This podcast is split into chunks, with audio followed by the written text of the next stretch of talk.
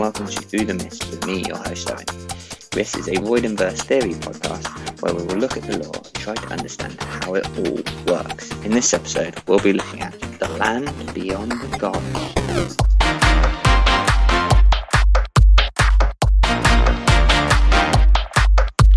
Welcome, welcome, welcome. Hey guys, welcome back. This is uh, a new episode. Yeah, been a while. It's been like a month or so. It's just over probably.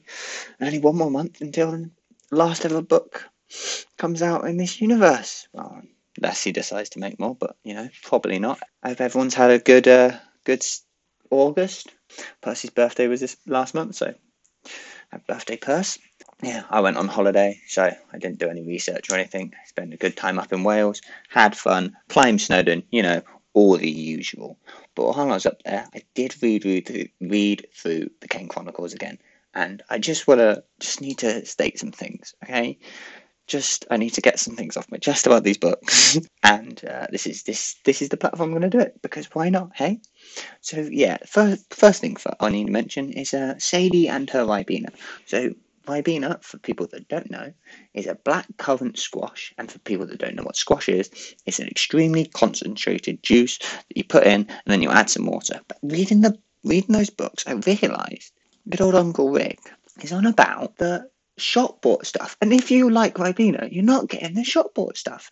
It's weird. I I've now imagined Sadie having maybe having a load of they uh, put out Robinsons. Robinsons put out? I think Robinsons. Maybe Ribena have done it. So they put out these little tiny juice squash things you can take with you. Go and you squirt it in and your water, flavour your water. Uh, but like, come on, that's not how you take Ribena. If you're British, back me up, please, because you know that if you like Ribena, you do not take it from the shop bought one. Shop bought one is uh, is not the best version of Ribena. Last time I tried shop bought Ribena, I thought it was too weak. So you know that's uh, that's me. Other shout out I want to do is uh, he shouts out Swindon uh, in the books. Uh, good old Swindon. That's my I suppose my hometown. Oh, mm, it's the closest town. It's not really anything special, but it's it's uh, it's got a massive railway history past, which is my other passion. Um, railways, uh, but it's uh, he shouts out because it's uh, I think Sadie's at one point like it could be any town like Swindon versus Manchester. Now, I I know Rick has been to Swindon because that's where how I got my book. My first book was because Rick did a conference in Swindon to a load of teachers one of them being my mum. She brought the book home. I read the book. I've been infatuated with the series. Um, so I know he's been to Swindon. And he's probably also been to Manchester. Now, they're two very different places. Swindon is throughout a dump and has very little skyscrapers. Manchester, I've been into Piccadilly. So I haven't really been to Manchester, but I've been to Piccadilly. And uh, one, it's got trams. Two, I'm pretty sure the city centre isn't a wasteland where there's just massive brownfield sites waiting to get built on again. And three, it's got taller skyscrapers and more of them than Swindon. Swindon is its dump. You will, if you saw the difference between Swindon and Manchester, you would know which one you were in. Okay, basically that's it. You might have a really complicated roundabout in Swindon, magic roundabout, but Manchester, you will know the difference. They're very different places. Okay, yeah, also, I've uh, I've put together a little map of uh, Sadie's of all the locations in London that in the Kane Corners tours take place because, as I said, I'm kind of infatuated with railways and it talks about the transport and stuff like that. And whoever ta- who decide and Mr. Doctor Kane decided to take a stupid taxi from Heathrow to basically Canary Wharf is absolute in just uh, why? It makes no sense. That will cost you like 400 quid or something stupid. I don't know. London prices and taxi would take forever. Just jump on the Jubilee, then, no, on the Piccadilly, then you jump on the Jubilee and you're in Canary Wharf. What's not that hard? Also, I think at some point he mentions Canary Wharf as a small station. It is not a small station. It is quite a big station. Uh, but, you know, whatever. Um, yeah, uh, I put a little map together of all the locations, including Sadie's house, because like there's not many places it could be. the The majority of the Thames is not as nor- northern and southern banks. Uh, she's on an eastern bank somewhere. I think, yeah, eastern banks. Yes, on an eastern bank somewhere. Then it is very easy to pinpoint, and her nearest tube station is Canary Wharf. There's like the Isle of Dogs, and that's about it. That's where she lives. It's the only place she can live. Um, so yeah, I've got that, which I'll post to Instagram at through underscore mist. Uh, if you want to go follow that, to check everything out. Uh, also, uh, while I'm uh, plugging plugging that stuff, uh, there's an email address through.t.mist at gmail.com if you want to get in touch uh, with any theory ideas you have or report back with, oh, and that, that idea was terrible. You could come up with better stuff than this. Or, you know, just general, general fun chinwaggy, or even like, oh, yeah, that's a good idea, but what about this as well? And if you send it through, maybe we'll talk about it uh, in another episode. right then, let's get on to talking about the gods.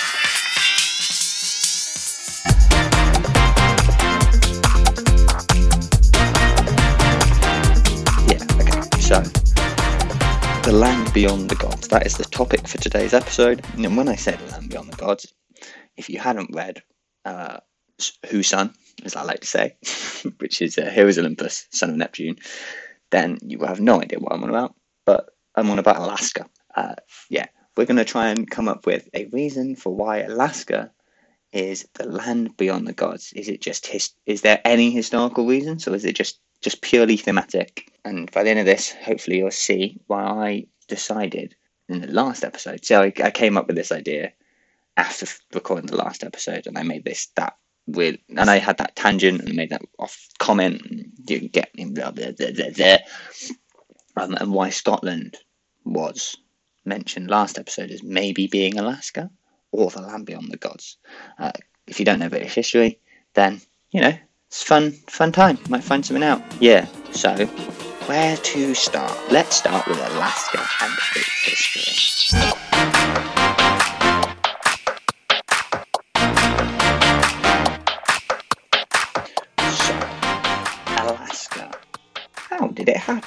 Why is it now part of the States? It, it to be honest, this seems like a very complicated political history, and I, I don't know much about it. I did some research. This is what I came up with. So, off clearly Alaska. If you just look at a map of the world, it is very obvious that humans first arrived in the Americas. That's the continent of the Americas, rather than the actual country, came across via Alaska for a land bridge that would have been connected to Russia. I think Russia gets that far. Um, I'll look at a map. Yeah, probably Russia or Asia. We'll just call it Asia. Um, and they walked across and they settled in Alaska and slowly worked their way down, all the way down to what is now Argentina in South Americas. Um, so it is thought that some trade was done with some of the southern Alaskan tribes with Asia prior to any European, uh, meaning Russian being European, influences uh, of discovery of the Americas occurred, um, which makes sense. They aren't that far away. If you go far enough north, I feel like you should be able to uh, occasionally, on a very clear day, see the Alaska, but who knows? Um, written history of Alaska starts when uh, between 17 when in 1733 when it became part of the Russian territory and part of what it was known as Russian America, which and it was like that between 1733 and 1867. And on the 1st of August 1867, Russia sold the territory because it couldn't uh, work out how to pay. No, how yeah, it wasn't making the money. It was it was just a loss because it was a massive landmass. They sold it to the U.S for 7.2 million US dollars. Sold to the US then because they didn't think it would make money, and then through, through time, it found they found um, people found oil and something else in Alaska. I can't remember what, and then it was a big money pot. So they kept it. Fun, fun little thing I saw when I read it. The day before the US flag was flown in there, which was uh, Friday, the 18th of October, 1867 was another Friday, October the 6th. So you had, it was Friday the 6th, and then the next day, it was Friday the 18th of October. And that was due to the two things. One, they changed calendars to the Gregorian, and the date line also shifted. Uh, so it was in the same time days, day night cycle as the rest of the states, I guess. So yeah, there was a lot of political changes, like it was a territory and something else and something else and something else before officially becoming a state on January the 3rd, 1959. So that was a long time of being owned by the US, but not really being part of the US. I guess. I guess it's a bit like uh, maybe us in Gibraltar, maybe Jersey and Guernsey for us. It's a bit. I guess it's a bit like that, where they're territories more than part of it itself. That's basic Alaskan history. And I looked at that and went, okay, um, is there any clear reason through Alaskan history why it would be the land of the gods? And it's it looks a little mucky. I mean, it it follows, to my understanding, it follows a rather weird route to become a state. So maybe it doesn't have a higher concentration of uh, Western Roman Grecian culture. So the gods themselves don't have a solid hold in there as, as it originally was Russian, and then before that uh, the, would be the natives. Whereas other places like Canada, which is the obvious question when you say why is Alaska, why Alaska isn't, Canada is, is within the gods realm, Frank, and maybe that's because Canada had a high influx. Canada is was created from French and English uh, colonists. Is Alaska was originally Russian colonists, so maybe that's why. But yeah, it's not. It's not. I don't feel like it's solid enough. So I went to Scotland.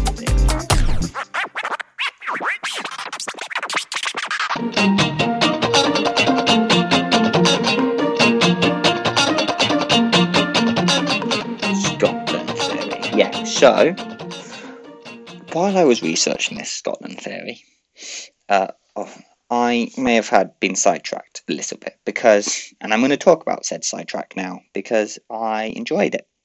I enjoy the sidetrack. It was fun. I, I, and I don't know where else to tell people about this information I've learned, so I'm going to talk to you lot. So, Roman Britain was also known as Britannia, and that was the area of the British Isles that was under Roman rule. It, the, it modernly equivalent to Wales, all of southern England, and most of northern England. Uh, and then you get to the borders where they shifted between England and Scotland throughout time, and it gets a bit weird about where Roman Britain was compared to uh, England Scotland border divide now. But Britannia isn't just the name of the the Isles, and that's where Britain comes from. Is why makes sense. I, I, I got sidetracked because it's also the name of a goddess, the personification of Britain itself. But I, I, it's really hard to see if there's any clear origins of the goddess. It was struggled, but far as I can tell, it was definitely Roman origin.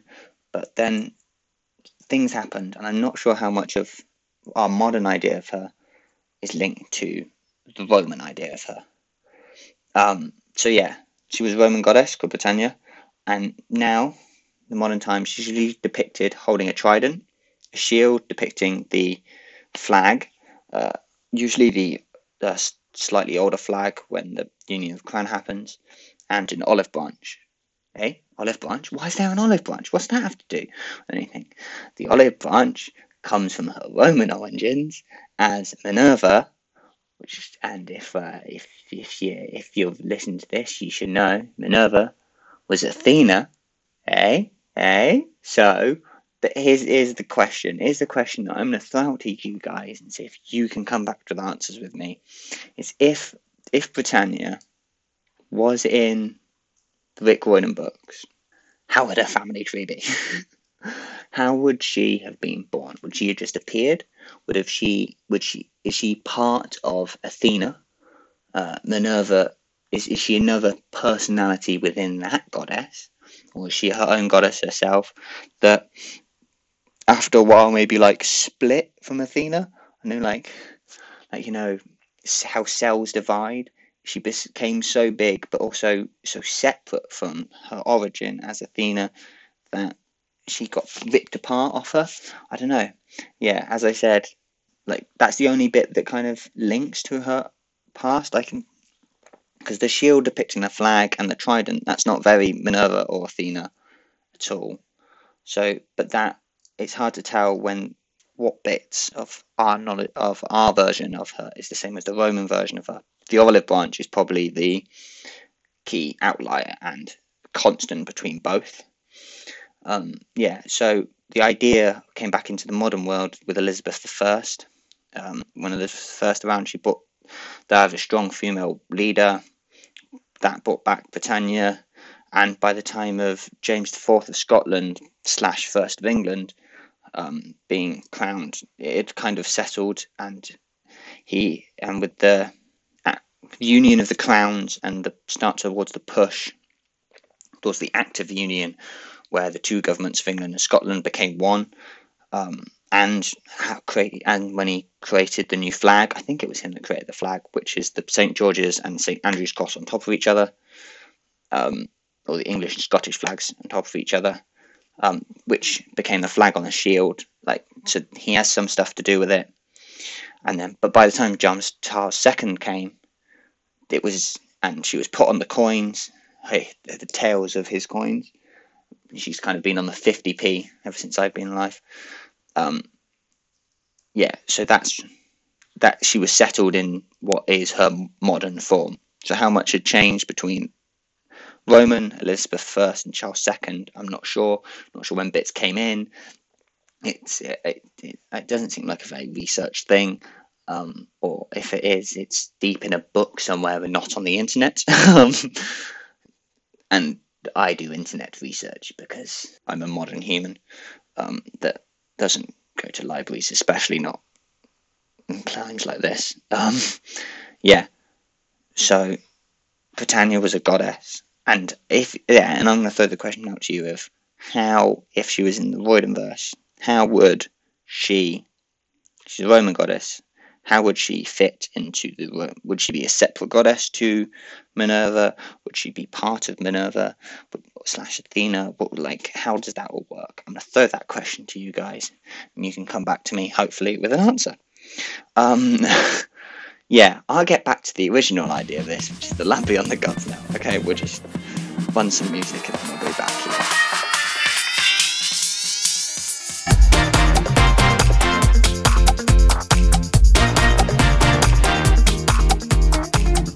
Yeah, so Roman Britain. Go back to Roman Britain. Britannia uh, is the place. Um, so uh, Britain was first invaded in 40 in 43 AD under the orders of Emperor Cal- Claudius, and by around 100 AD, Romans had conquered the southern half of Britain, so modern, basically modern Wales and England yeah, so basically that area of the world had been conquered then. But what really uh, I'm focusing on here with uh, Scotland, or the what is now the area of Scotland, being beyond the gods, comes down to these two walls that were built during the Roman times. So when the Romans tried to conquer Caledonia, as they called it, or Scotland, hence the Caledonia sleeper, the sleeper train that goes from London and then around Scotland uh, yeah, like I said, I like trains. Um, they have never, they, they never really made it much further north than the Forth and Clyde. So after raids and etc., and they were a bit further north of the Forth and Clyde area, they Romans uh, retreated back to uh, a defensive line that would become Hadrian's Wall. So Hadrian was a Roman emperor that Either during or before his tour of Britain, he ordered the construction of a wall along this defensive line at around uh, 112 AD, and this wall uh, went between the Tyne and the Solway Firth. So if you get up a map, uh, you can see the, all these places. Uh, the Tyne is now basically Newcastle, because the full name of Newcastle Newcastle is uh, Newcastle upon Tyne. Well, that was a terrible yeah, yeah, Geordie accent. Anyway, basically Newcastle almost directly across the country to Solway Firth, and that became first like major border that separated what would become England from what would become Scotland. Um, but not much longer after that, uh, the, the, the new emperor and Antony uh, Anthony Anthony and I, I've, I've just read that word properly for the first time. Have you ever do that when you're reading a book or something, and you read a word? I do it a lot with these books, and you read a word, but you never say it. It's just that is the word. But that's the first time I've said Anthony, and I'm gonna go with Anthony. Anthony, and that was wall which was built in 142 AD, and that went back northwards and formed a defensive line between the Forth and Clyde, where they where the Romans had kind of originally settled. However, it was abandoned six years after its completion, and they retreated back to Hadrian's Wall. And the Romans, I think, made raids for north occasionally, um, but they never made it. They never made solid footing further than Hadrian's Wall. And Hadrian's Wall was built in a time where there was a lot of, in Rome itself, there was a lot of disturbances, and around Egypt there were uh, rebellions and stuff. And we haven't even talked about the British rebellions because I just wanted to get to the walls really quickly. Which means they never really made it into Scotland. So they never their influence never made it that far north. And that is kind of my reasoning for saying Scotland would be Alaska because it's beyond the Goths because it's they, their influence never made it that far. They can never invade there, so they can never pass their ideas on there over time, yes, their ideas would have made it to Scotland because uh, both of the Union of Crowns, the Act of the Union, and the fact that it was so embedded in British history, uh, specifically English history and Welsh history, that it would have more English with Exeter, Bath, uh, London being Londinium, the original Roman Roman capital, Chester, and places like that. I think Chester definitely Exeter, Bath, and London though, um, being very being first settled by Romans, Bath having the baths, um, and all that stuff, and then when the cultures start to mix a bit more uh, after they stop warring so much, um, then you know the acts that that their culture can get there. There would be there's this place in history where they never got that far. There's other borders, but this is the most this is the northerly border of the Roman Empire is Hadrian's Wall, effectively. And so maybe Alaska is Scotland because so it's like it's the most northerly parts of their respective land masses. Oh, this this is another. Oh, I'll finish this. Um, they're both northerly parts of their respective land masses, except Canada with Scotland. Canada in North America, I'm pretty sure that goes has some further north stuff in it, but it doesn't it might not count because it's part of it's not part of the actual United States. And like I said, maybe it's a mixture of everything. Maybe it's maybe it's the influences have gathered. Maybe it's the historical fact of that. Maybe maybe it's specifically the Romans god don't gods don't have that much influence up in Alaska. Maybe the Greek gods have a little more because they never really Greeks never really had an empire. Um, they kind of just had they weren't the Greeks never really had an empire because they never really were one people. Um, they're mostly either city states or part of Sparta, part of Athens empires. Um, yeah, so maybe it's a mixture of everything, but I feel like in my heart, I feel like Alaska and its weird relation to the US about how it started, how it ended up joining, how it was sold from Russia, and the fact that Scotland in Britain and history of the Roman Empire was never conquered. It just, ne- it just they just never could. They attempted it, they never got that far. And Alaska being a bit like uh, very spread out and stuff, it means that their influence there isn't great. It's that weird mix of all the stuff.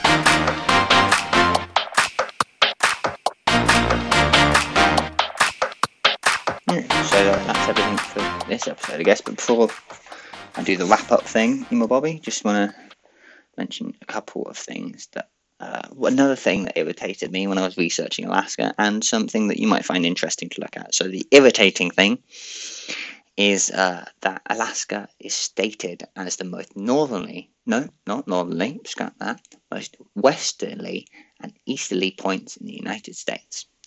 And I'm sorry, but yes, it might be uh, have the most easterly latitude and westerly latitude of the United States is the 360 degree line goes through it, but doesn't mean it's the most easterly westerly.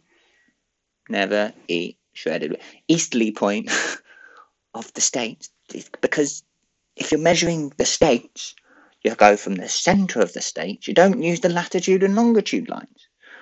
That's, that's not how you measure east and west of things you don't use latitude and longitude lines. Latitude and longitude lines were invented to help sailors and just map out the world. It's, it's you don't use latitude lines to measure the most easily place of somewhere. I mean, it's a technicality that you could say it's the most easily placed, but no, east is a concept. It's just a direction, ninety degrees uh, clockwise of north. West is 90 degrees anti-clockwise of north. That's the concept of them. And they touch each other. So it's not the most. I just, that, that irritated me uh, on a deep level.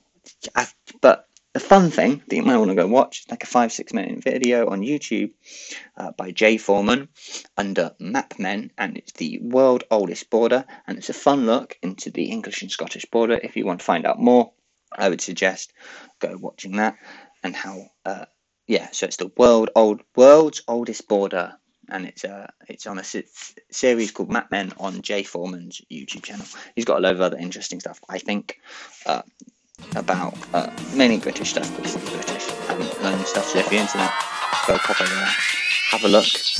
But right, yeah, wrap everything up. Time to run the outro.